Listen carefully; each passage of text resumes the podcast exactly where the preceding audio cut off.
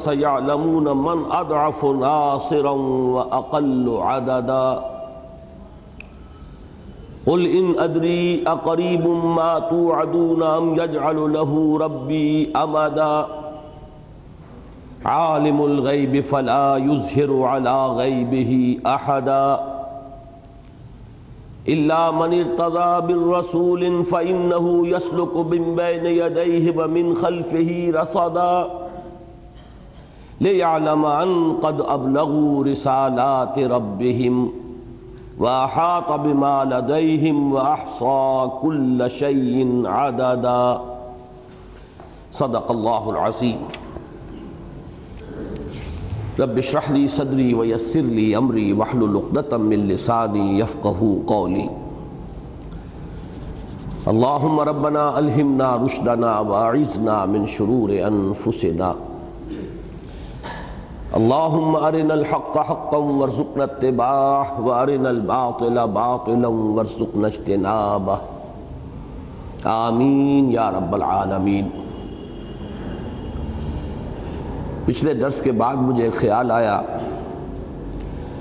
کہ سورہ جن کا نصف سے زائد حصہ ہم پڑھ چکے ہیں، لیکن ایک بڑی بنیادی اور اہم بحث رہ گئی۔ اور وہ یہ ہے کہ جنات کو جن کیوں کہا جاتا ہے؟ وجہ تسمیہ کیا ہے؟ جیم، نون نون کا مادہ عربی زبان میں آتا ہے کسی چیز کے چھپ جانے کے لیے، مخفی ہونے کے لیے، پوشیدہ ہونے کے لیے۔ جنت، جس کی جمع جنات ہے، باغات، اس کے لیے بھی یہ لفظ اسی لیے آیا ہے اسی مادے سے کہ زمین ایک باغ کے نیچے چھپ جاتی ہے۔ اس پر جو درخت ہیں، پودے ہیں، جو رویدگی ہے، وہ زمین کو ڈھانپ لیتی ہے، زمین نظر نہیں آتی۔ یہ آپ کو نظر آئے گا ہوائی جہاز سے سفر کرتے ہوئے کہ کہیں زمین بالکل چٹیل، زمین ننگی نظر آ رہی ہے اریاں زمین، اور کہیں اس زمین کے اوپر گویا کہ سبزے کا ایک لباس ہے جس نے اسے ڈھانپ لیا ہے۔ یہی ڈھانپنے کا مفہوم اس لفظ کا آیا ہے سورہ انعام میں۔ حضرت ابراہیم علیہ السلام کے ذکر میں فلما جن علیہ اللیل را کوکبا۔ جب رات نے اس پر تاریکی کا پردہ تان دیا تو اس نے دیکھا ایک ستارے کو۔ تو گویا کہ رات کی تاریکی جس میں ہر چیز چھپ جاتی ہے، اس کے لیے بھی لفظ آیا جن علیہ اللیل۔ اسی طرح لفظ جنین کے معنی ہے وہ بچہ جو ابھی رحم مادر میں ہے، نظر نہیں آ رہا۔ یہ تو معلوم ہے کہ وہ بچہ ہے، لیکن یہ کہ وہ نظر نہیں آتا، وہ جنین ہے، اس کی جمع اجنہ ہے۔ وَأَنْتُمْ أَجِنَّةٌ فِي بُطُونِ أُمَّهَاتِكُمْ۔ یہ قرآن مجید میں سورہ سورۃ النجم میں آیا ہے۔ تو جنات بھی چونکہ ہماری نگاہوں سے مخفی ہیں، نظر نہیں آتے۔ ہیں اس لیے ان کے لیے یہ لفظ ان کے بطور علم ان کے لیے استعمال کیا گیا، وہ مخلوق کے جو چھپی ہوئی ہے نظر نہیں آتی۔ اگرچہ یہی وصف ملائکہ کا بھی ہے، وہ بھی ہمیں نظر نہیں آتے، لیکن یہ کہ ان کا معاملہ اس اعتبار سے وہ ملعک اور علو کا اس سے وہ لفظ اخذ کیا گیا ہے، جس کے معنی ہے پیغام رسانی۔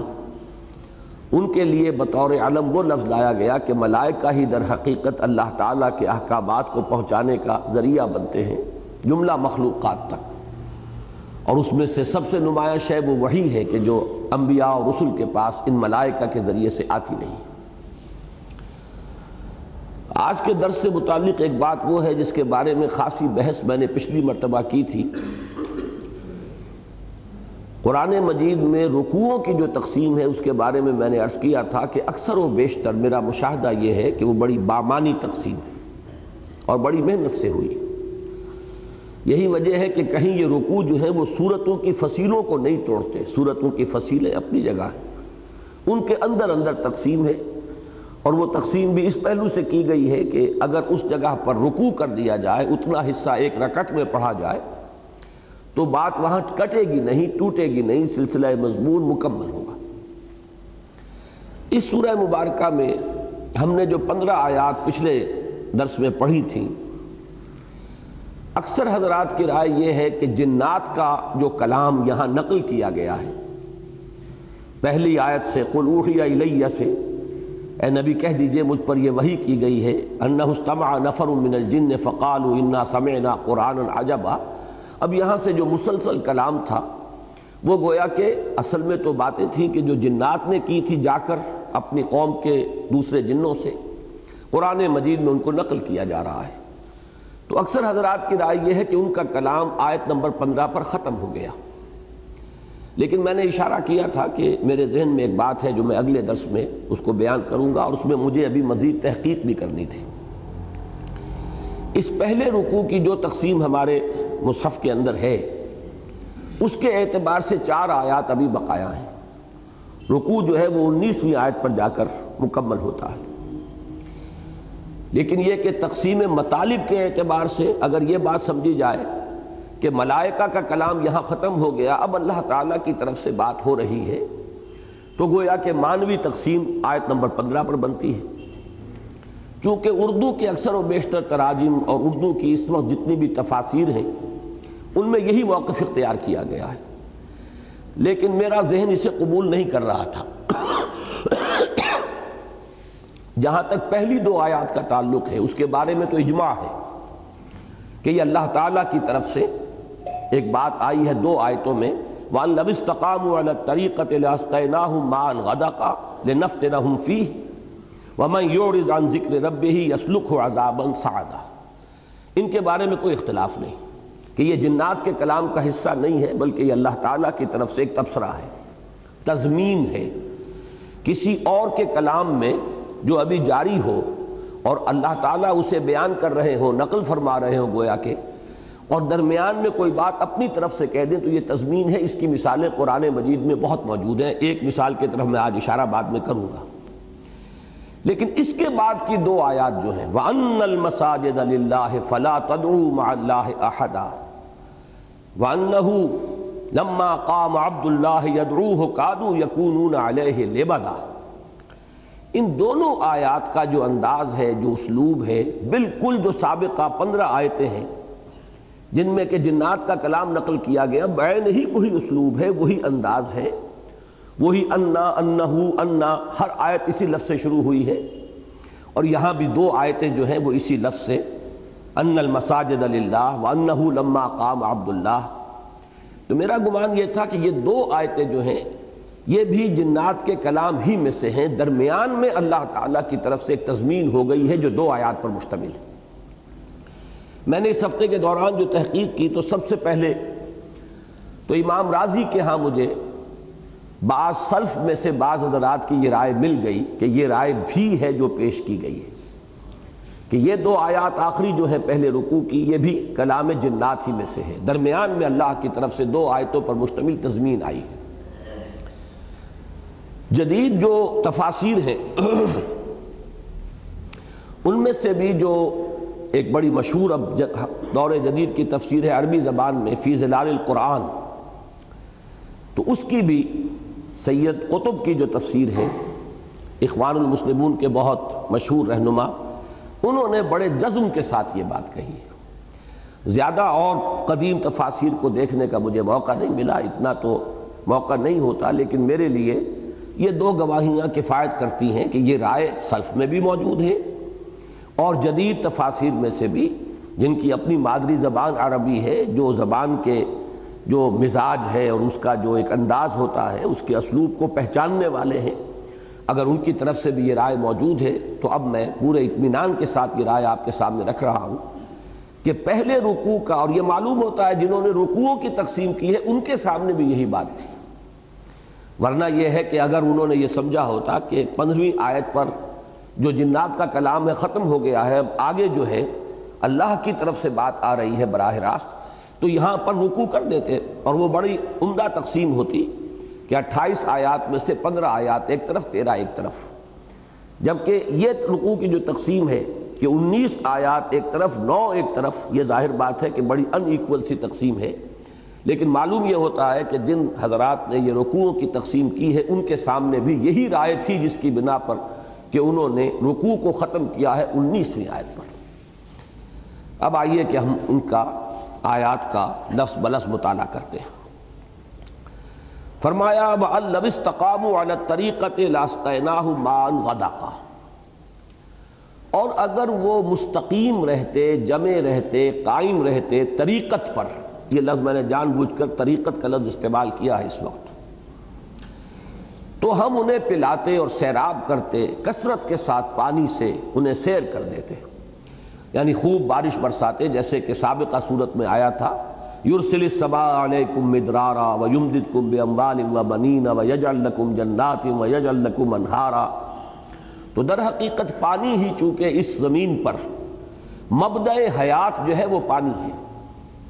زندگی کی بنیاد پانی ہے۔ ہمارا مادہ تخلیق مٹی ہے۔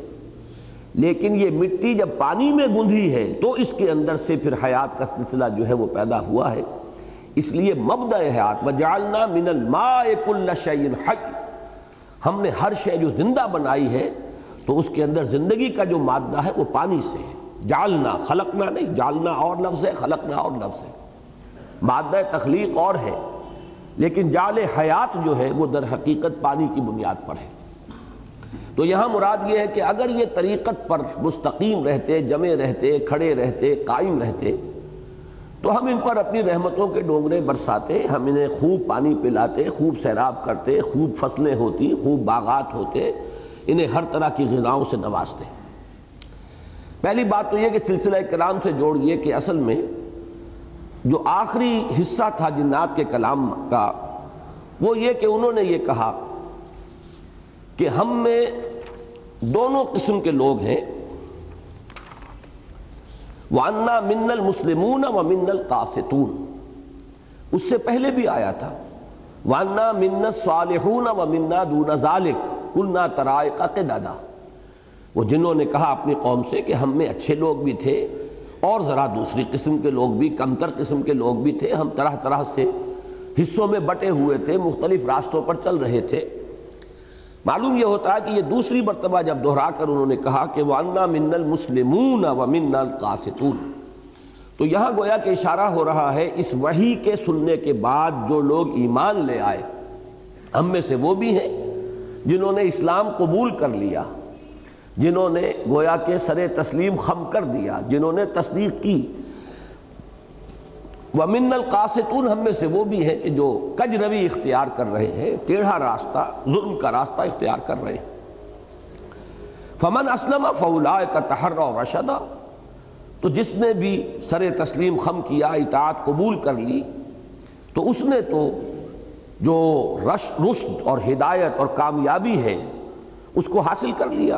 وَأَمَّا الْقَاسِتُونَ فَكَانُوا لِجَهَنَّمَ حَقَبًا اور جو ظالم ہیں کجرو ہیں وہ تو پھر جہنم کا ایندھن بن کر رہیں گے۔ یہ کلام تھا جنات کا جس کے بعد اب اللہ تعالیٰ کی طرف سے تبصرہ ہوا۔ وَأَن عَلَى الطَّرِيقَةِ اگر یہ لوگ، اور ان لوگوں سے مراد جنات بھی ہیں، انسان بھی ہیں، اگر اس راہ مستقیم پر قائم رہتے، اب طریقت کے لفظ کو یہاں پہچانیے، کیونکہ ہمارے ہاں یہ لفظ مستعمل ہے، شریعت، طریقت، تو در حقیقت شرع اور شارع شارع کہتے ہیں راستے کو، اور طریق بھی کہتے ہیں راستے کو۔ تو در حقیقت یہ دونوں الفاظ جو ہیں وہ تقریباً ہم مفہوم ہیں، ایک دوسرے کے بہت قریب ہیں۔ یہ تو ہمارا یوسیج ہے، استعمال ہے کہ ہم نے شریعت کو جو دین کا ظاہری اور قانونی پہلو ہے، اس کے ساتھ مختص کر دیا ہے۔ اور طریقت کو دین کا جو باطنی پہلو ہے، اندرونی احساسات، اس کے ساتھ منسلک کر دیا ہے۔ ورنہ یہ کہ عربی زبان کے اعتبار سے ان دونوں میں کوئی فرق نہیں۔ اور ہمارے جو صحیح مسلک کے صوفیاء ہیں، محققین، ان کا کہنا یہی ہے کہ شریعت اور طریقت میں قطعاً کوئی فرق نہیں۔ کوئی طریقت جو شریعت سے آزاد ہو، وہ طریقت نہیں۔ اور وہ شریعت بھی جو طریقت کے ساتھ نہ ہو، اگر باطنی کیفیات نہیں ہے، تو وہ ایک ڈھانچہ ہے، بے روح۔ نماز ہو رہی ہے، رہ گئی رسم ازا روح بلالی نہ رہی، رسومات کی شکل ہو جاتی ہے۔ اس لیے کہ رسم کہتے ہیں ظاہری چیز کو۔ کسی شے کی علامت، رسم الخط، یہ رسم الخط ہے قرآن مجید کا، جس میں کہ قرآن مجید درج ہے، رسم ظاہری ہے۔ اسی لیے آیا ہے اس حدیث میں، جس میں حضور نے خبر دی ہے کہ ایک زمانہ آئے گا کہ لا یبقى من الاسلام الاسم ہو ولا یبقى من القرآن اللہ رسم ہو ایک زمانہ آئے گا کہ اسلام میں سے اس کے نام کے سوا کچھ نہیں بچے گا۔ اور قرآن میں سے اس کے رسم کے سوا کچھ نہیں بچے گا۔ یہ رسم جو ہے، یہ رسم الخط ہے۔ حروف رہ جائیں گے، الفاظ رہ جائیں گے، حفاظ کو یاد ہوں گے، لکھے ہوئے ہوں گے، بڑے اعلیٰ کاغذوں کے اوپر لکھے ہوئے ہوں گے، آرٹ پیپر پہ چھپے ہوئے ہوں گے، لیکن ان کے معنی، ان کی حقیقت، ان کا مصداق خارج میں، عملی ان کی کوئی تصویر، کوئی عملی تفسیر یہ نہیں رہے گی۔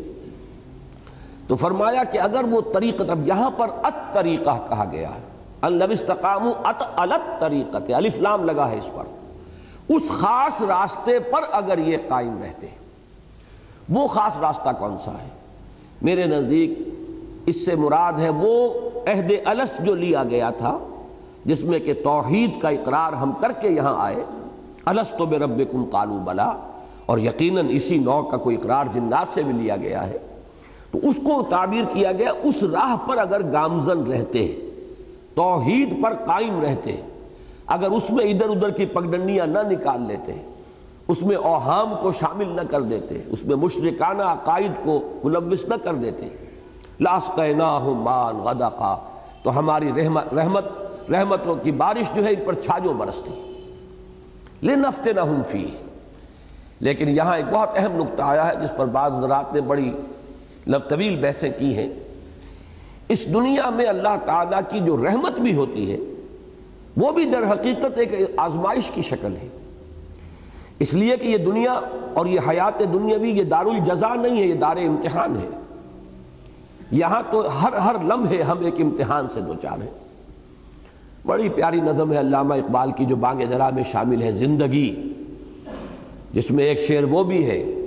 کہ تو اسے پیمانہ امروز فردا سے نہ ناپ جاویداں پہم دواں ہر دم جواں ہے زندگی۔ اور آخری شعر ہے کہ قلزم ہستی سے تو عمراہ مانند حباب، اس زیاں خانے میں تیرا امتحان ہے زندگی۔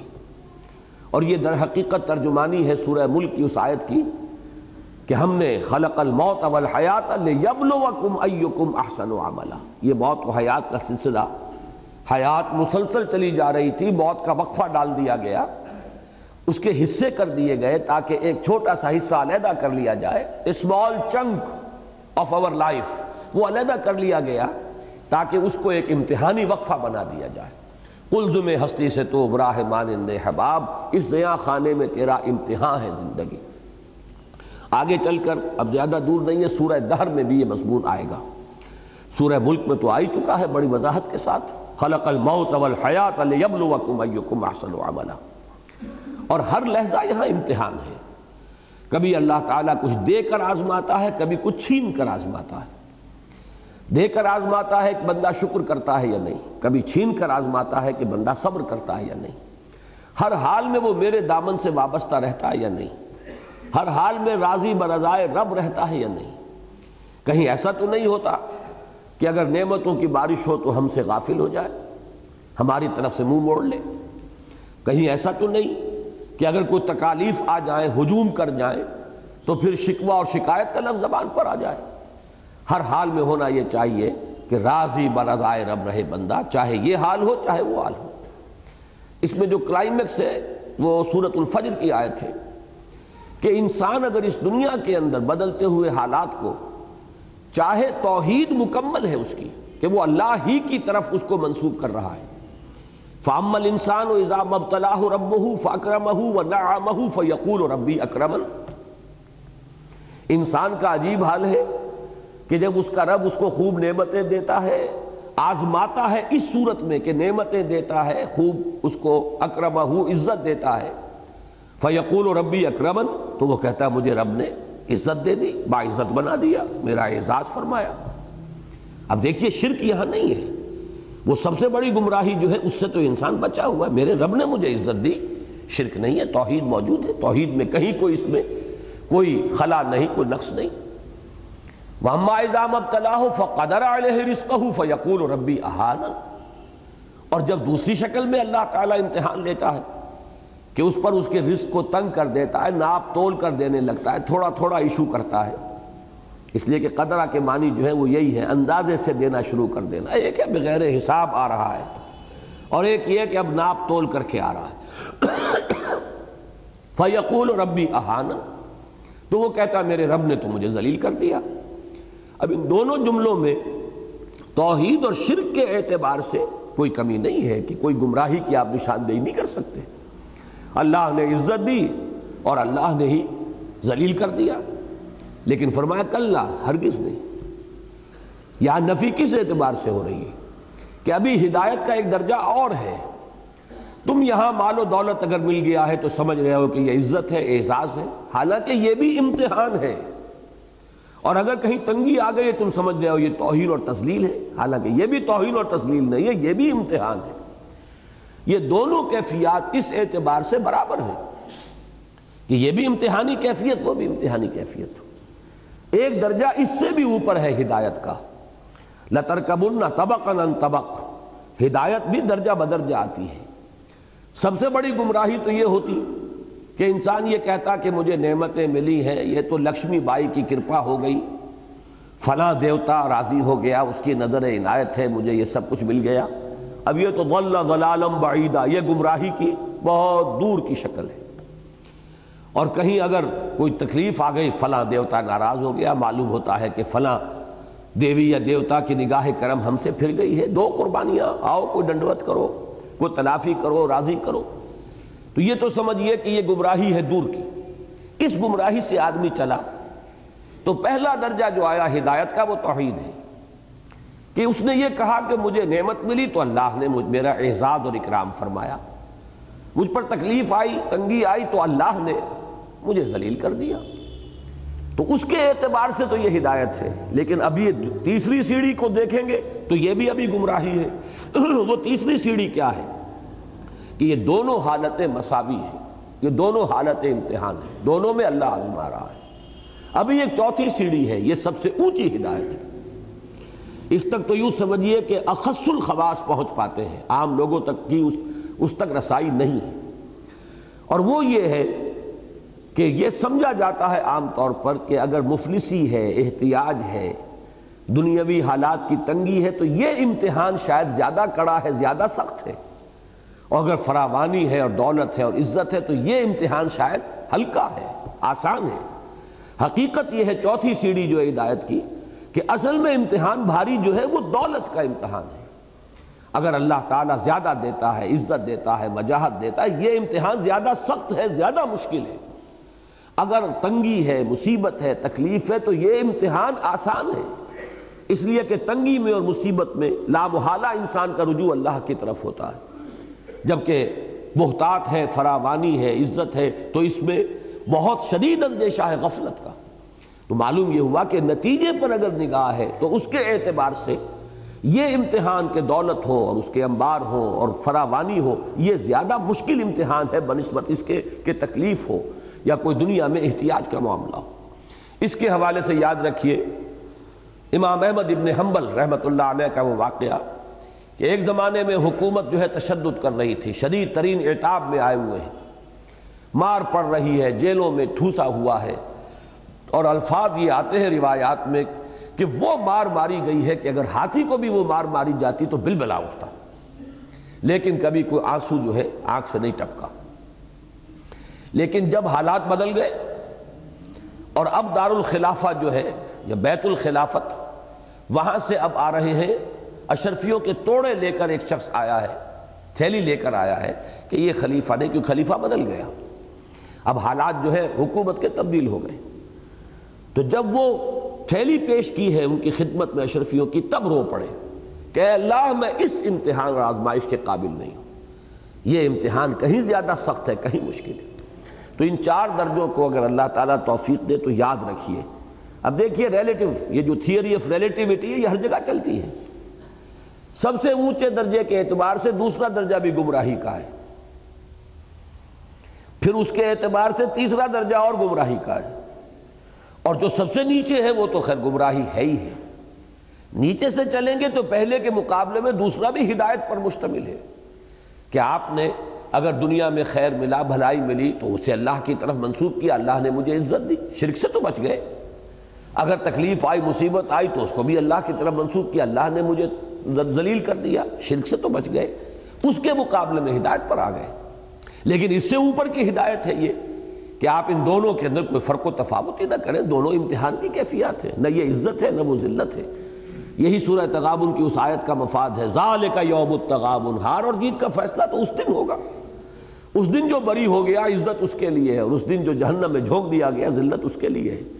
چاہے دنیا میں قارون کی دولت اس کے پاس رہی اور فرعون اور نمرود کی سے کا اقتدار جو ہے اسے حاصل رہا۔ ہو اور سب سے اوپر یہ ہے کہ اصل کڑا امتحان جو ہے، حضور کی حدیث یاد کر لیجیے ما قلہ و کفا، خیر مما کسرا والہا جو کم ہو لیکن کفایت کر جائے، بنیادی ضرورتیں پوری ہو جائیں، کسی کے سامنے ہاتھ نہ پھیلانا پڑے۔ وہ کہیں بہتر ہے اس سے کہ جو کثیر ہے، لیکن غافل کر دینے والی شے۔ جہاں کثرت ہوگی، بہتاد ہوگی، غفلت آ جائے گی۔ تو فرمایا کہ اگر یہ ہمارے اس طریق مستقیم پر چلتے رہتے، قائم رہتے، رواں دواں رہتے شاہ راہ توحید سے ادھر ادھر کی پگڈنڈیوں میں نہ بھٹکتے۔ آن غدا کا لیکن یہ نہ سمجھنا کہ یہ دار الجزا کے طور پر ہے ہے یہ دار امتحان ہی۔ اس میں بھی ہم آزماتے لے نفتے نہ فی نعمتیں بھی آتی ہیں تو وہ بھی امتحان کے لیے، وہ مزید آزمائش کے لیے۔ اس لیے بھی کہ دیکھیے، انسان جیسے کہ ہمارا ہے تعلیم کا نظام، جس نے پرائمری کا امتحان پاس کر لیا اب وہ ہائی اسکول میں جائے گا، پھر امتحان ہے۔ پانچویں کا چھٹی کا، ساتویں کا مڈل کا، پھر امتحان امتحان ہی امتحان ہے۔ کڑے سے کڑے امتحان آتے چلے جائیں گے۔ اس پر مجھے یاد آیا کہ ایک اچھی تحریر ایک وقت میں میرے قلم سے نکلی تھی۔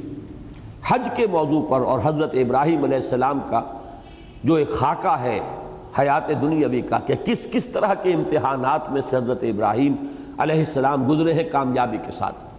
جس پر ایک بڑا جامع تبصرہ جو ہے وہ سورہ بقرہ میں ہے۔ وَإِذِ ابْتَلَى إِبْرَاهِيمَ رَبُّهُ بِكَلِمَاتٍ فَأَتَمَّهُنْ۔ اور یاد کرو جبکہ ابراہیم کو آزمایا اس کے رب نے بڑی بڑی باتوں میں، تو وہ ان سب میں پورا اترا اس نے سب کو پورا کر دیا۔ تو تدریجن جو امتحان آئے کہ پہلا امتحان دنیا میں آتا ہے انسان کے عقل اور شعور کا۔ عقل و شعور کا امتحان یہ ہے کہ اپنے خالق و مالک حقیقی کو پہچانتا ہے یا نہیں۔ اسی کو نہیں پہچانا تو گیا۔ بعیدہ یہ تو پہلا امتحان ہے عقل اور شعور کا، جس میں سے حضرت ابراہیم کامیابی سے گزرے، کہ گھٹا ٹوپ اندھیرے سے کفر اور شرک کے۔ ستارہ پرستی وہاں ہو رہی تھی، بت پرستی وہاں ہو رہی تھی، شاہ پرستی وہاں ہو رہی تھی، سیاسی شرک انتہا پر، توہماتی شرک انتہا پر، ہر نوع کا شرک اس ماحول میں موجود تھا۔ لیکن اس گھٹا ٹوپ اندھیرے میں حضرت ابراہیم علیہ السلام توحید تک پہنچے۔ اپنی فطرت کی رہنمائی۔ میں پہلا امتحان پاس کر لیا۔ اب اس کے بعد امتحان جو آئے ہیں، تابڑ توڑ، وہ ہیں عزم کے، ارادے کے، ہمت کے۔ کتنی کچھ قربانی دے سکتا ہے۔ گھر سے نکال دیے گئے۔ اچھا سلام سستغفر لک ربی، انہو کان بی حفیہ۔ ہجوم کے سامنے فیس کیا اور اس اس جرت کے ساتھ فیس کیا کہ ان کو لاجواب کر دیا ہے۔ رجعو الى انفسهم خود انہوں نے اپنے غریبانوں میں جھاک کر کہا کہ ابراہیم جو کہہ رہا ہے ٹھیک کہہ رہا ہے۔ اصل میں تو ہم ہیں جو غلط بات پر ہیں۔ لیکن پھر انہوں نے اپنی حمیت جاہلی کو مجتمع کیا، فیصلہ کہ ایسے آگ میں ڈال دو۔ شہنشاہ کے دربار میں پیشی ہوئی وہاں پر جو مجادلہ کیا ہے، وہ سورہ بقرہ کے اندر موجود ہے۔ جس طرح ترکی بترکی جواب دیے جب بادشاہ نے کہا کہ حضرت ابراہیم نے فرمایا، میرے رب وہ ہے جو جلاتا ہے اور مارتا ہے۔ بادشاہ نے کہا کہ دیکھو، ابھی دو آدمیوں کو بلایا، جیل میں سے ایک کی گردن اڑا دی، ایک کو آزاد کر دیا۔ دیکھو، یہ اختیار میرے پاس بھی ہے۔ ایک کو میں نے مار دیا، ایک کو میں نے معاف کر دیا۔ تب پھر کہا ہے کہ اچھا اللہ تعالیٰ تو لاتا ہے سورج کو مشرق سے، فاتح بہا من المغرب، فبوہت اللذی کفر۔ پھر آخری امتحان آیا ہے۔ کم سے کم دارالقفر کا آخری امتحان کہیے کہ آگ میں جھونک دیے گئے۔ لیکن یہ ہے کہ اللہ تعالیٰ نے استقامت عطا فرمائی۔ بے خطر کود پڑا آتش نمرود میں عشق، عقل ہے محو تماشائے لبے بام ابھی۔ پھر اس کے بعد ہجرت ہے، ملک کو خیر بات کہنا ہے۔ قدم قدم پر امتحان، اور آخری امتحان جو سمجھئے کہ جو سب سے کڑا امتحان ہے کہ بیٹا اب جوان ہوا ہے اور اکلوتا بیٹا ہے، تیرہ برس کی عمر کو پہنچا ہے۔ اس وقت اس بیٹے کو اللہ تعالیٰ کے حکم سے ذبح کرنے کے لیے تیار ہو گئے۔ تو معلوم ہوا قدم قدم پر امتحان ہے، ایک کو پاس کریں گے تو اگلا آئے گا۔ تو لنفتنہم فی ومن یعرض عن ذکر ربہ یسلکھ عذابا سعدا۔ اور جو کوئی اعراض کرے گا اپنے رب کے ذکر سے۔ اب یہاں ذکر سے مراد کیا ہے؟ اس کا مصداق اتم تو یہی قرآن ہے جس سے بات شروع ہوئی ہے۔ اس مقام کو بھی اس اعتبار سے نوٹ کر لیجیے کہ ذکر کا مصداق اول، مصداق اتم قرآن ہے۔ بات کہاں سے شروع ہوئی تھی؟ قل اوحی الی ان استمع نفر من الجن فقالوا انا سمعنا قرانا عجبا یہدی للرشد فآمنا بھی تو جو کوئی بھی اعراض کرے گا ہمارے ذکر سے، اور اعراض کا لفظ خاص طور پر ثابت کر رہا ہے کہ یہاں ذکر سے مراد قرآن ہے۔ ایک ہوتا ہے کہ کوئی شخص ذکر نہیں کر رہا، یہ بالکل دوسری بات ہے۔ اعراض عن الذکر، کسی شے کو قبول نہیں کر رہا، کسی شے کو اختیار نہیں کر رہا، اور وہ شے کون سی ہے سوائے قرآن کے؟ تو فرمایا، وَمَن يُعْرِضْ عَن ذِكْرِ رَبِّهِ يَسْلُكْهُ عَذَابًا سَعَدًا۔ اللہ تعالیٰ اس کو چلائے گا، وہ رب اس کا اس کو چلائے گا یا داخل کرے گا ایک ایسے عذاب میں جس میں اضافہ ہوتا چلا جائے گا۔ سعود کہتے ہیں چڑھنے کو سعورہقہو سعودا۔ یہ سورہ مدثر میں آیت آ جائے گی۔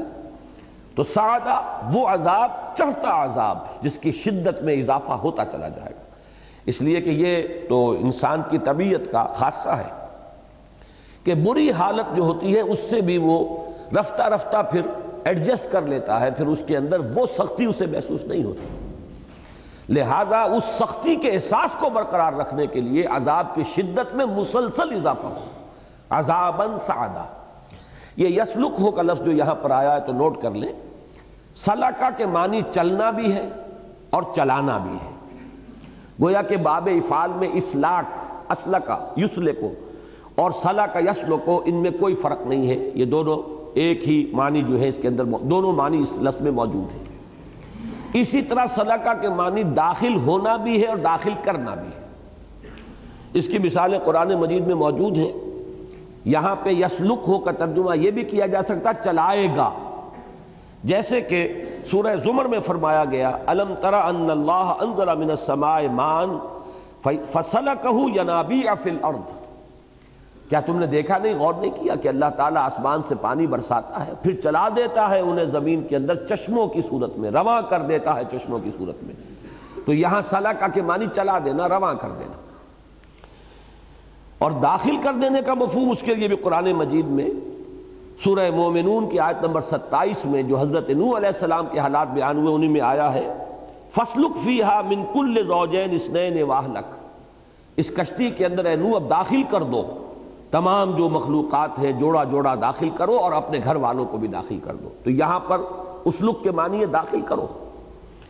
سورہ قصص میں بھی آیا حضرت موسیٰ علیہ السلام سے خطاب کرتے ہوئے اسلک یدا کفی جیب کا تخرج بیدا من غیر سو۔ ذرا داخل کرو اپنے ہاتھ کو اپنے گریبان میں، تو وہ نکلے گا، تو وہ سفید ہوگا، بغیر اس کے کہ وہ کوئی مرض کا اس پر کوئی شائبہ ہو یا اثر ہو۔ تو دونوں معنی یہاں پر کر سکتے ہیں آپ۔ یسلک ہو عذابن سعدہ وہ داخل کرے گا اسے ایک ایسے عذاب میں کہ جو چڑھتا عذاب ہوگا، جس کی شدت کے اندر اضافہ ہوتا چلا جائے گا یا چلائے گا اسے اس عذاب کے راستے پر۔ کہ جو راستہ خود چڑھائی کی طرف جا رہا ہو۔ اس لیے کہ حضرت عبداللہ ابن عباس رضی اللہ تعالیٰ عنہ سے اس میں قول مروی ہے کہ یہ جو سعدہ ہے، یہ ایک پہاڑ ہے جہنم کا، جس پر کہ جن لوگوں کو یہ عذاب خاص طور پر دیا جائے گا، جس کا کہ سورہ مدثر میں بھی ذکر آئے گا سعور حقہ سعودہ کہ جن لوگوں کو اس کا عذاب جو ہے، اس کا فیصلہ ہوگا جن کے حق میں، وہ اس پر چڑھیں گے۔ بڑی مشقت سے، مصیبتوں سے، تکلیفوں سے اور پھر وہ اوپر جائیں گے، پھر ان کو گرا دیا جائے گا۔ اور پھر وہ چڑھتے رہیں گے۔ یہی ان کا جو معاملہ ہے، یہ چلتا رہے گا، جاری رہے گا۔ تو یہ دونوں ترجمے یہاں ممکن ہیں۔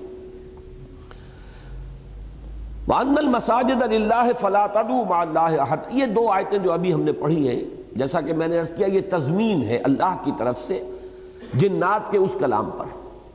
اس کی مثال ہمارے منتخب نصاب میں بڑی نمایاں مثال ہے، اسے نوٹ کر لیں، ذہن میں تازہ کر لیں۔ سورہ لقمان، اس کا دوسرا رکو جو ہمارے منتخب نصاب کے پہلے حصے میں درس نمبر تین کی حیثیت سے شامل ہے۔ اس میں آپ نے دیکھا کہ حضرت لقمان کی نصائح کا ذکر شروع ہوا، اس کے فوراً بعد اللہ تعالیٰ نے اپنی طرف سے کچھ بات فرمائی، پھر حضرت لقمان کی نصیحت کا ذکر جو ہے پھر آگے جاری ہو گیا۔ پھر اس کو نقل فرما رہے اللہ تعالیٰ۔ وَإِذْ قَالَ لُقْمَانُ لِبْنِهِ وَهُوَ يَعِزُهُ يَا بُنَيَّ لَا تُشْرِكْ بِاللَّهِ إِنَّ الشِّرْكَ لَظُلْمٌ عَظِيمٌ۔ اب یہاں سے گویا کہ حضرت لقمان کی جو نصیحت تھی بیٹے کو، وہ شروع ہو گئی ہے، اس کو نقل فرما رہے اللہ۔ لیکن اس کے فوراً بعد وَوَسَّيْنَ الْإِنسَانَ بِوَالِدَيْهِ حَمَلَتْهُ أُمُّهُ وَهْنًا عَلَى وَهْنٍ وَفِصَالُهُ فِي عَامَيْنِ دو آیتیں وہاں طویل آئی ہیں، لیکن اس کے بعد پھر حضرت لقمان کی پھر نصیحت شروع ہو گئی، یا بنیہ انہا ان تکو مسقال حبت من خردل فتکن فی صخرت او فی السماوات او فی الارض یات بہ اللہ۔ ان اللہ لطیف خبیر۔ تو قرآن مجید میں اس کی بہت مثالیں ہیں، لیکن یہ مثال ہمارے ان ساتھیوں کے لیے اس کو یاد رکھنا بھی آسان ہے کہ جو منتخب نصاب کا درس جو ہے وہ سن، جنہوں نے سنا ہے اور جن کے ذہن میں مستحضر ہے۔ اس کے بعد کی دو آیات وہ ہیں جن کے بارے میں میں عرض کر چکا ہوں تمہید میں کہ میرے نزدیک یہ کلام ہے انہی جنات کا، جس طرح اللہ تعالیٰ نے پہلے جنات کی گفتگو کو نقل کیا ہے، وہی سلسلہ مزید دو آیات تک آگے چل رہا ہے۔ لیکن بہت سے ادرات کی رائے اس کے اس کے علاوہ بھی ہے، مختلف بھی ہے۔ لیکن ظاہر بات ہے کہ میں یہاں جرح نہیں کروں گا، بلکہ جو رائے جس پر میرا دل ٹھکا ہے وہی بیان کر رہا ہوں۔ وَأَنَّ الْمَسَاجِدَ لِلَّهِ فَلَا تَدْعُوا مَعَ اللَّهِ اور یہاں پہ اب یوں کہا جائے گا کہ اور ان جنات نے یہ بھی کہا اپنے ساتھیوں سے، یہ گویا کہ عطف ہوگا ان کے اس کلام پر، کہ مساجد اللہ ہی کی ہیں۔ بس اس میں اس کے ساتھ کسی اور کو مت پکارو۔ یہ میرے نزدیک وہی جو نصیحت وہ کر رہے ہیں۔ خود ایمان لے آئے، آمنا بھی۔ بلند نسرے کا بھی رب بینا ہم تو اپنے رب کے ساتھ اب کسی کو شریک نہیں ٹھہرائیں گے۔ اب ظاہر بات ہے کہ اس کے بعد دعوت لوگوں کو پکارا جا رہا ہے۔ اس لیے کہ اس سے پہلے کہ ان کے کلام میں ابھی دعوت نہیں آئی۔ ابھی صرف یہ کہ انہوں نے بیان کیا ہے، ایسا ہے۔ ہم نے آسمانوں کو ٹٹولا، ہم نے دیکھا بڑے پہرے لگے ہوئے، کوئی خاص بات ہے۔ اندازہ ہو گیا ہمیں کہ اب کتاب نازل ہوئی ہے اور اب نبوت کا ایک اور باب کھلا ہے، دروازہ کھل گیا ہے، جو کافی عرصے سے بند تھا، چھ سو برس سے بند تھا۔ اور ہم نے بھی یہ سمجھا تھا، جیسے اوروں نے سمجھا کہ شاید اب یہ دروازہ مستقلاً بند ہو چکا ہے۔ وہ تو وہی نازل ہوئی ہے اور کتاب عجیب جو ہے وہ ہم نے سنی ہے، ہم اس پر ایمان لے آئے۔ اور یہ کہ ہمارے بڑے بڑے لوگ جو ہیں انسانوں میں سے بھی اور جنات میں سے بھی، بڑی اللہ تعالیٰ پر غلط باتیں جو ہے جڑتے رہے ہیں۔ ہم نہیں گمان کرتے تھے کہ انسان اور جن اللہ تعالیٰ پر بھی جھوٹ باتیں گھڑ کر منسوخ کر دیں گے۔ یہ ساری باتیں جو ہیں، یہ گویا کہ وہ جو بھی صورت حال تھی اس کی تعبیر۔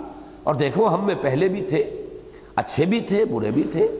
اور پھر یہ کہ اب اس کے بعد بھی کچھ لوگ ایمان لے آئے ہیں، کچھ اپنی اسی کجروی پر برقرار ہے یہاں تک بات آئی تھی۔ لہذا گویا کہ ابھی ایک خلا تھا۔ وہ خلا کے جو سورہ احقاف میں سراحت کے ساتھ آیا، اس طرح پورا کیا گیا ہے۔ کہ انہوں نے کہا، یا قومنا عجیبو داعی اللہ۔ اے ہماری قوم، فوراً لب کو قبول کرو اور لبیک کہو اللہ کی طرف بلانے والے کی پکار پر۔ تو یہ خلا ہے کہ جو ان دو آیات جو آ رہی ہیں، ان کے ذریعے سے پر ہو رہا ہے۔ وہ اپنے ساتھیوں سے کہہ رہے ہیں، وہ اپنی قوم سے، ان المساجد للہ، مسجدیں تو اللہ کی ہے فلا تدعو مع اللہ احدا۔ تو دیکھو ان مساجد میں اللہ کے سوا کسی اور کو، اللہ کے ساتھ کسی اور کو مت پکارو۔ اس میں ایک تو یہ نوٹ کرنے کا ہے کہ مع اللہ احدا ہے۔ گویا کہ شرک کا جو میں نے ہمیشہ بیان کیا ہے، بارہا یہ بات وضاحت کے ساتھ سامنے آئی ہے کہ شرک کے معنی ہی یہ ہے کہ ایک بڑے اللہ کو مان کر اس کے ساتھ چھوٹے چھوٹے آلیہ شامل کیے جائیں۔ شرک کے معنی یہ نہیں ہے کہ اللہ کا انکار ہو۔ جتنے بھی نظام دنیا میں مشرکانہ رہے ہیں ان میں یہ قدر مشترک ہے کہ ٹاپ پر جا کر وہ مانتے ہیں کہ ایک ہے۔ دیویاں دیوتا بے شمار ہے لیکن مہادیو وہ تو ایک ہی ہے۔ مہادیو تو دو نہیں ہے۔ مہادیو مہا کا لفظ بتا رہا ہے۔ سب سے بڑا دیو، سب سے بڑا دیوتا مہادیو وہ تو ایک ہی ہے۔ اسی طرح آپ کو معلوم ہے یورپ میں، چاہے وہ یونان کی مائتھولوجی ہو اور چاہے وہ رومیوں کی مائتھولوجی ہو، جو کوئی بھی مائتھولوجی ہے، علم الاسنام ہے، تو ان کے گاڈز اینڈ گاڈیسز چھوٹے جی سے لکھے جاتے ہیں وہ۔ گاڈ چھوٹے جی سے، گاڈز اینڈ گاڈیسز، وہ بے شمار ہے ان کی کوئی گنتی کر ہی نہیں سکتا۔ لیکن جب کیپٹل جی سے گاڈ لکھا جاتا ہے، وہ ایک ہی ہے۔ وہ دو نہیں ہے اور اس کے بارے میں ہمیشہ یہ رہا ہے کہ اس کی صفات کمال omnipotent omniscient omnipresent وہ ہر جگہ موجود، ہر شے کا علم رکھنے والا اور ہر شے پر قادر۔ یہی معاملہ عرب میں تھا۔ اللہ اس لفظ پر بحث ہوئی ہے کئی مرتبہ۔ ایک رائے تو یہ ہے کہ یہ اللہ کا اسم علم ہے۔ مجھے اس سے اتفاق نہیں ہے۔ مجھے دوسری رائے سے اتفاق ہے کہ یہ الہ بنا ہے۔ الہ الہ الہ اللہ بن گیا ہے۔ یہ دونوں لام بدغم ہو گئے ہیں اور بیچ کا حمزہ جو ہے وہ اس میں سے غائب ہو گیا ہے۔ تو یہ ہے اصل میں سب سے بڑا خدا۔ آلہا الہ کی جمع ہے۔ یہ بالکل وہی بات ہے جو گاڈ کیپٹل جی والا اور گاڈز اینڈ گاڈسز یہ چھوٹے جی سے۔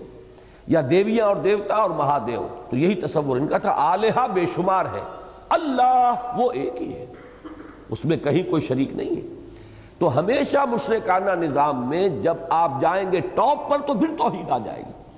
اور یہی در حقیقت ان کا جو دور جاہلیت میں جو تلبیہ تھا، یہ تلبیہ جو حاجی لبیک تلبیہ پڑھتے ہیں، یہ ترانہ حج ہے، لبیک اللہم لبیک لبیک لا شریک لک لبیک، ان الحمد والنعمت لک والملک لا شریک لک۔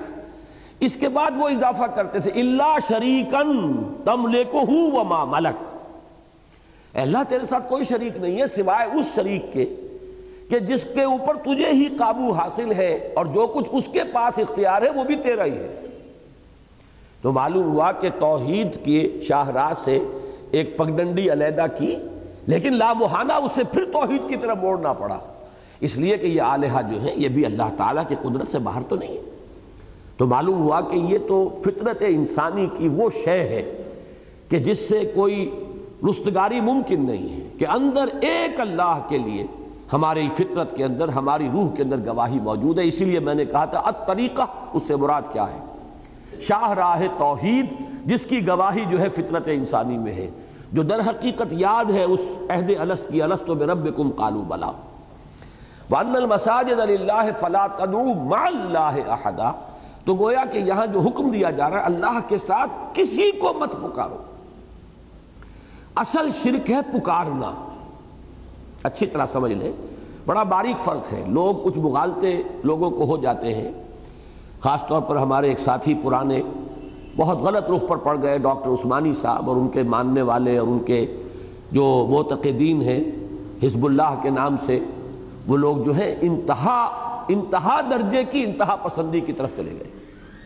کہ ذرا سا کسی نے کچھ کہا اور شرک کا فتوہ انہوں نے لگا دیا۔ اب دیکھیے، ملائکہ کو ہم مانتے ہیں۔ ملائکہ اس وقت بھی موجود ہیں۔ حدیث سے سری ہے کہ حضور نے فرمایا کہ مجتمع قوم فی بیت من بیوت اللہ ہے۔ یتلون کتاب اللہ ویتدارسونہ بینہم اللہ نزلت علیہم السکینہ وغشیتہم الرحمہ وحفتہم الملائکہ۔ جب بھی کبھی کچھ لوگ اللہ کے گھروں میں سے کسی گھر میں جمع ہوتے ہیں، اللہ کی کتاب پڑھنے اور آپس میں سمجھنے، سمجھانے کے لیے۔ تو ان پر رحمت نازل ہوتی ہے، ان پر سکینت نازل ہوتی ہے، رحمت انہیں ڈھانپ لیتی ہے، اللہ کی رحمت ان پر سایہ کرتی ہے اور فرشتے ان کے گرد گھیرا ڈال لیتے ہیں۔ تو فرشتے تو موجود ہیں، گھیرا ڈالے ہوئے ہمارا۔ لیکن ہم فرشتوں سے مخاطب نہیں ہو سکتے، پکار نہیں سکتے۔ جبرائیل کو ہم یہ نہیں کہہ سکتے ہیں جبریل میرا یہ کام کر دیجیے، بس یہ شرک ہو جائے گا۔ یہ نہیں کہ جبریل ہے، نہیں جبریل ہے۔ جبریل ہے بیکائل ہے، فرشتے ہیں۔ دو دو فرشتے تو شاید ہم میں سے ہر ایک جو ہے اپنے ساتھ لیے پھر رہا ہے۔ لیکن ان کو آپ خطاب نہیں کر سکتے، ندا نہیں کر سکتے، ان سے دعا نہیں کر سکتے، ان کو پکار نہیں سکتے پکارو اللہ کو۔ اب اللہ کس کے ذریعے سے آپ کا کام کراتا ہے؟ آپ کو اس سے کیا غرض؟ آپ کو آم کھانے ہیں یا پیڑ گننے ہیں؟ اللہ کسی فرشتے سے کرائے۔ اسی میں جو شاہ ولی اللہ دہلوی رحمۃ اللہ علیہ نے ایک بات لکھ دی۔ اور اس کی بنا پر بہت سے لوگ جو ہیں، اب چونکہ ڈاکٹر عثمانی صاحب کا ذکر آیا ہے وہ تو شاہ ولی اللہ کو بھی مشرق کہتے ہیں، مولانا اشرف علی تھانوی تو مہا مشرق ہے ان کے نزدیک۔ ہوتے ہوتے احمد ابن حنبل تک پہنچ گیا کہ وہ بھی مشرق ہے معاذ اللہ سما معاذ اللہ۔ لیکن یہ کہ مثلاً شاہ ولی اللہ دہلوی رحمۃ اللہ علیہ نے ایک بات فرمائی ہے، اگرچہ مجھے ان کی بات میں وزن نظر نہیں آیا۔ اس کے لیے دلائل انہوں نے پیش کیے، وہ مجھے میرے لیے کنونسنگ نہیں ہے۔ حالانکہ میری نگاہ میں بہت اونچا مقام ہے شاہ ولی اللہ کا۔ انہوں نے یہ بات کہی ہے کہ اولیاء اللہ جو نیک بندے ہیں اللہ کے، ان کی ارواح بھی ان کے انتقال کے بعد ملائکہ اسفل کے زمرے میں شامل کر دی جاتی ہیں اور اللہ تعالیٰ کے احکام کی تنفیس جیسے فرشتے کر رہے ہیں، ایسے وہ بھی کرنے لگتے ہیں۔ گویا کہ اللہ تعالیٰ کی وہ جو انویزیبل سول سروس ہے، یہ فرشتے اللہ تعالیٰ کی سول سروس ہے کام کر رہے ہیں، حکم ملتا ہے اس کے مطابق، اس اللہ کے احکام کی تنفیس کر رہے ہیں۔ تو ان میں اگر یہ بھی شامل ہو گئے، تو یہ ایک علمی مسئلہ ہے کہ یہ صحیح ہے یا نہیں۔ صحیح ہے تو دلیل چاہیے، کتاب و سنت سے بعض دلائل انہوں نے پیش کیے لیکن جیسا کہ میں نے کیا، وہ میرے لیے کنونسنگ نہیں ہے۔ لیکن مجرد اس بات کو شرک نہیں کہا جائے گا۔ شرک تب ہوگا جب آپ ان ارواح کو پکاریں گے، جب ان سے دعا کریں گے، جب استدعا کریں گے۔ اگر کوئی روح یہاں موجود ہے اس وقت تو ہمیں کوئی اعتراض نہیں۔ اور یہ ایسی بات نہیں ہے کہ کوئی ناممکنات میں سے ہو۔ جیسے ملائکہ موجود ہے اگر ارواح بھی یہاں موجود ہوں تو یہ انہونی بات نہیں ہے، ایک علیحدہ بات ہے کہ اس کو ماننے کے لیے جو دلیل چاہیے، وہ دلیل قوی ہے یا نہیں؟ لیکن جو بات میں آپ سے عرض کر رہا ہوں کہ ان دونوں چیزوں کو علیحدہ علیحدہ کر دیجیے کہ مجرد اس بات کا ماننا شرک نہیں ہے۔ یہ آپ کہہ سکتے ہیں کہ غلطی لگی، ٹھوکر ہوئی، یہ بات ایسی نہیں ہے، ان کے دلائل قوی نہیں ہے کنونسنگ نہیں ہے جو چاہیں کہیں۔ لیکن مجرد یہ بات شرک نہیں کہلائے گی جب تک کہ ان ارواح کو پکارا نہیں جائے۔ گا تو فلا تدعو مع اللہ احد مت پکارو اللہ کے ساتھ کسی اور۔ یہ پکارنا جو ہے، اس کو بھی نوٹ کر لیجیے کہ جہاں تک جو مادی قانون ہے ہمارا، یہ فزیکل ورلڈ اور اس کے جو بھی قوانین ہیں فزیکل لاز ان کے تحت کسی سے مدد طلب کرنا وہ اس میں داخل نہیں ہوگا۔ میں ابھی کسی سے کہوں، مجھے پانی پلا دیجیے۔ یہ بھی دعا ہے، استدعا ہے، استمداد ہے، مدد مانگی ہے آپ نے ان سے کہ مجھے ایک ضرورت پوری کر دیجیے۔ لیکن یہ شرک نہیں کہلائے گا۔ اس لیے کہ یہ عادی اسباب جو ہے جو بھی اس وقت فزیکل لاز ہے ان کے تحت ہے وہ ایک دوسرے کی مدد ہم کرتے ہیں۔ البتہ جہاں غیب کا مسئلہ آیا اور اس میں استمداد، استدعا، استغاثہ، یہ تمام الفاظ میں جان بوجھ کر استدعا، استغاثہ، استمداد، استعانت، یہ تمام الفاظ نوٹ کر لیجیے۔ جہاں کہیں بھی شامل ہوگا، کسی فرشتے سے، کسی ولی اللہ سے کسی نبی سے، کسی رسول کی روح سے وہ شرک ہو جائے گا۔ لا تدعو مع اللہ احدا۔ اور احدہ جو ہے، بڑا کیٹیگوریکل ہے یہ۔ کسی کو بھی اللہ کے ساتھ پکارنے میں شامل مت کرو۔ اب یہاں ایک تفسیری مسئلہ بھی ہے کہ مساجد سے مراد کیا ہے۔ ایک تو سیدھی سی سامنے کی بات ہے کہ تمام مساجد اللہ کی ہے جو بھی مسجد ہے۔ ایک رائے یہ ہے کہ اس سے خاص طور پر مراد ہے خانہ کعبہ، مسجد حرام۔ اس کے لیے دلائل موجود ہیں۔ اس لیے کہ سورہ بقرہ میں بھی فرمایا گیا، وَمَنْ أَظْلَمُ مِمَّنْ مَنَعَ مَسَاجِدَ اللَّهِ أَن يُذْكَرَ فِي حَسْمُهُ وَسَعَ فِي خَرَابِهَا۔ أُولَئِكَ مَا كَانَ لَهُمْ أَن يَدْخُلُوهَا إِلَّا خَائِفِينَ۔ اور یہاں بھی ظاہر بات ہے، جن حضرات کو بھی وہ مقام مستحضر ہے، ان کے علم میں ہے کہ مراد وہاں پر مسجد حرام ہے۔ اس لیے کہ قریش اس کے اوپر مسلط ہو کر بیٹھ گئے تھے، مسلمانوں کو وہاں داخلے کی اجازت نہیں تھی۔ تو ان اس ان لوگوں سے بڑھ کر ظالم کون ہوگا جنہوں نے اللہ کی مسجدوں کو روک دیا ہے یا آڑ بن گئے ہیں اس سے کہ اس میں اللہ کا ذکر کیا جائے؟ تو یہ جو ہے در حقیقت اشارہ ہو رہا ہے قریش جس طریقے سے مسلمانوں کو روک رہے تھے مسجد حرام میں آنے سے۔ تو اگرچہ سیغہ جمع کا آیا ہے، ومن ازلم ممم منع مساجد اللہ ہے لیکن مراد یہاں پر ایک ہی مسجد ہے یعنی مسجد حرام۔ اسی کی ایک مثال سورہ توبہ میں بھی ہے۔ چنانچہ اس کی آیت نمبر سترہ میں فرمایا گیا، ما کان للمشرکین یامرو مساجد مساجد اللہ شاہدین علی انفسهم بالکفر وہ لوگ کہ جو اپنے اوپر کفر کی گواہی دے رہے ہوں، دھڑلے کے ساتھ کفر کر رہے ہوں، ان کا یہ حق نہیں ہے کہ وہ اللہ کی مسجدوں کو آباد کرے اور اس کے متولی بن کر بیٹھ جائے گویا کہ قریش کا جو قبضہ تھا، تسلط تھا خانہ کعبہ پر، مسجد حرام پر، اس کے خلاف مسلمانوں کے جذبات کو ابھارا جا رہا ہے۔ کہ وہ ظالم ہے۔ لہذا مسجد حرام کو ان کے تسلط سے آزاد کرانا لبریشن آف کعبہ یہ تمہارا فرض ہے۔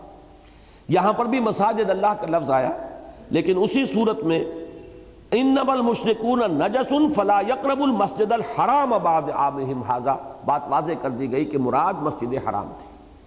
یہ مشرک نجس ہیں۔ اب ان کو یہ حق حاصل ہی نہیں ہے کہ اس سال کے بعد وہ اس مسجد حرام میں داخل بھی ہو سکے تو یہاں پہ ایک رائے یہ ہے کہ اس سے مراد خاص طور پر کعبہ مسجد حرام ہے۔ ایک رائے حضرت حسن بصری کی ہے، رحمت اللہ علیہ۔ وہ فرماتے ہیں کہ کل روئے زمین جو ہے وہ اللہ کی مسجد کے حکم میں ہے۔ لہذا یہاں در حقیقت مساجد سے کوئی خاص مسجد مراد نہیں۔ اور جو خاص طور پر مسجدیں بنائی جاتی ہیں اللہ کی عبادت کے لیے، وہ ان تک بھی اس کے مفہوم کو محدود نہیں رکھنا چاہیے، کل روئے عرضی، اس لیے کہ حدیث میں یہ الفاظ آئے ہیں۔ جو الْأَرْضُ مَسْجِدًا وَتُهُورًا حضور نے فرمایا کہ مجھے چند باتوں میں خصوصی امتیاز حاصل ہے بقیہ تمام انبیاء سے۔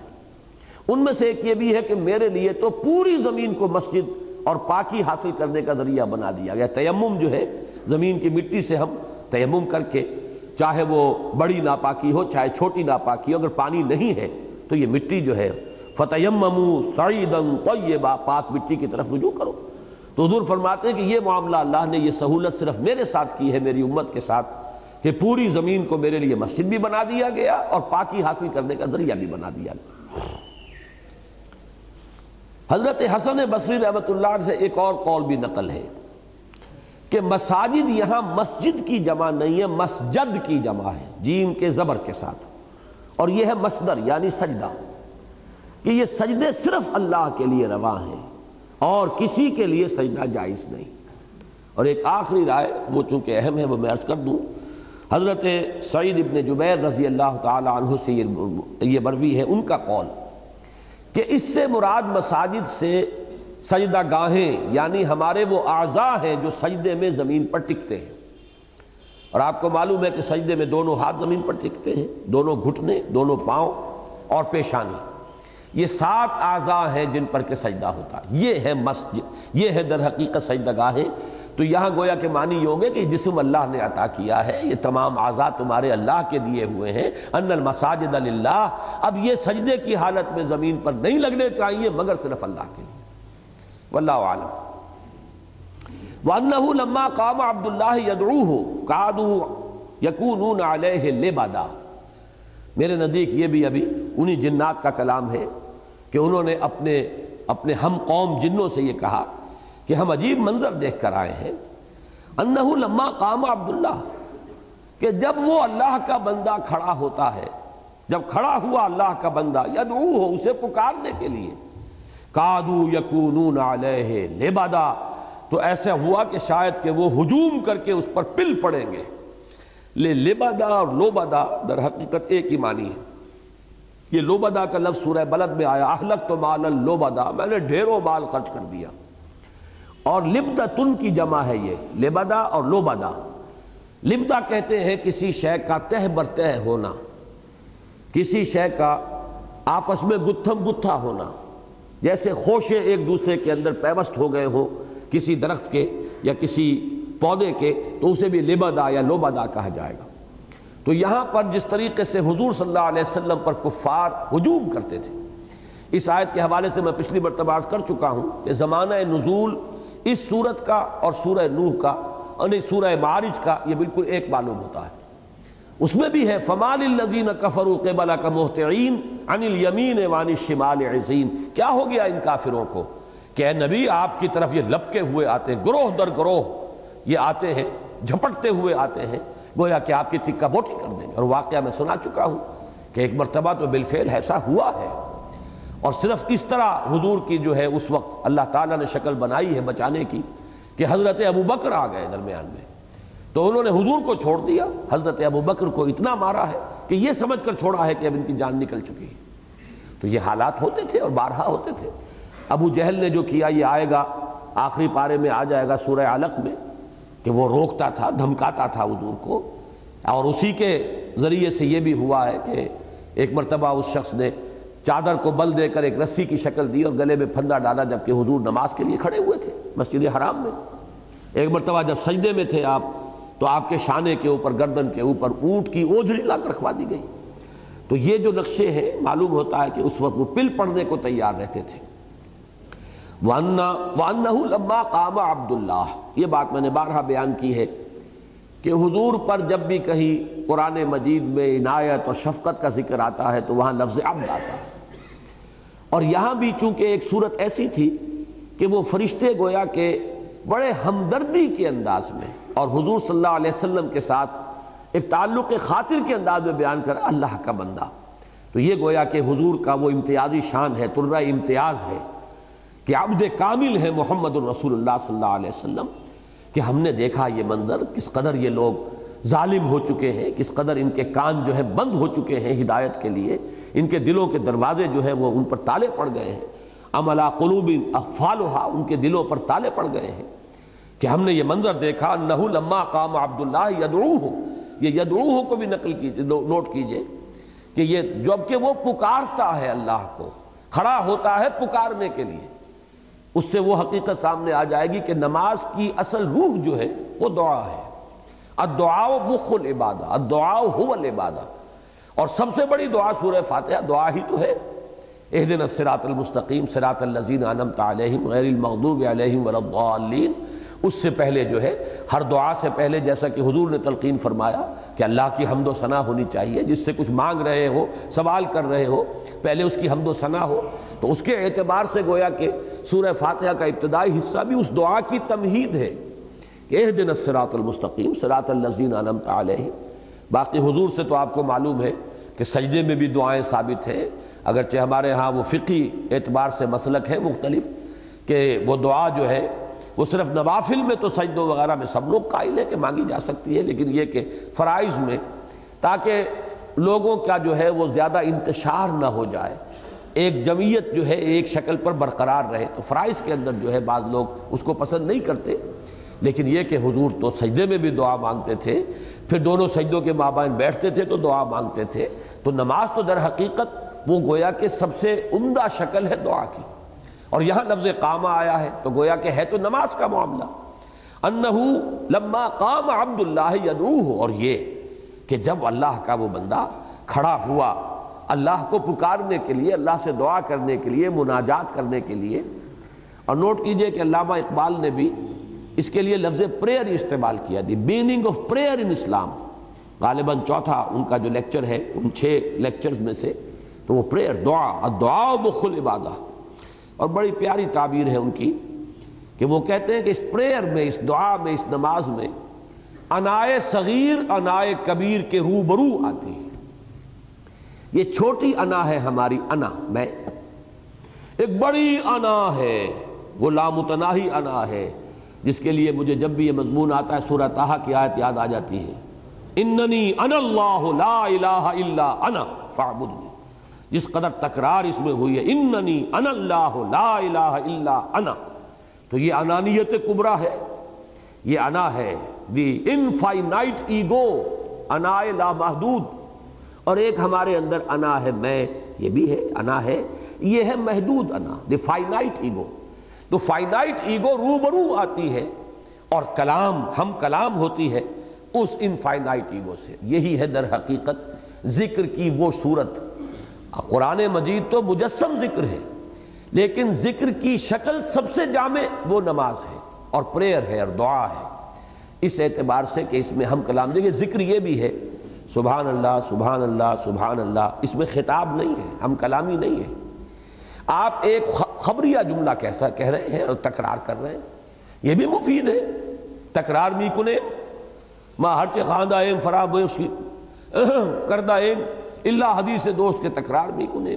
تو یہ بھی ذکر ہے۔ اس میں کوئی شک نہیں، جب نماز میں ہم کہتے ہیں، سبحان ربی العلیٰ سبحان ربی العلیٰ سبحان ربی العلیٰ سبحان ربی العظیم، سبحان ربی العظیم۔ یہ بھی ذکر ہے لیکن یہ ذکر جو ہے یہ غائبانہ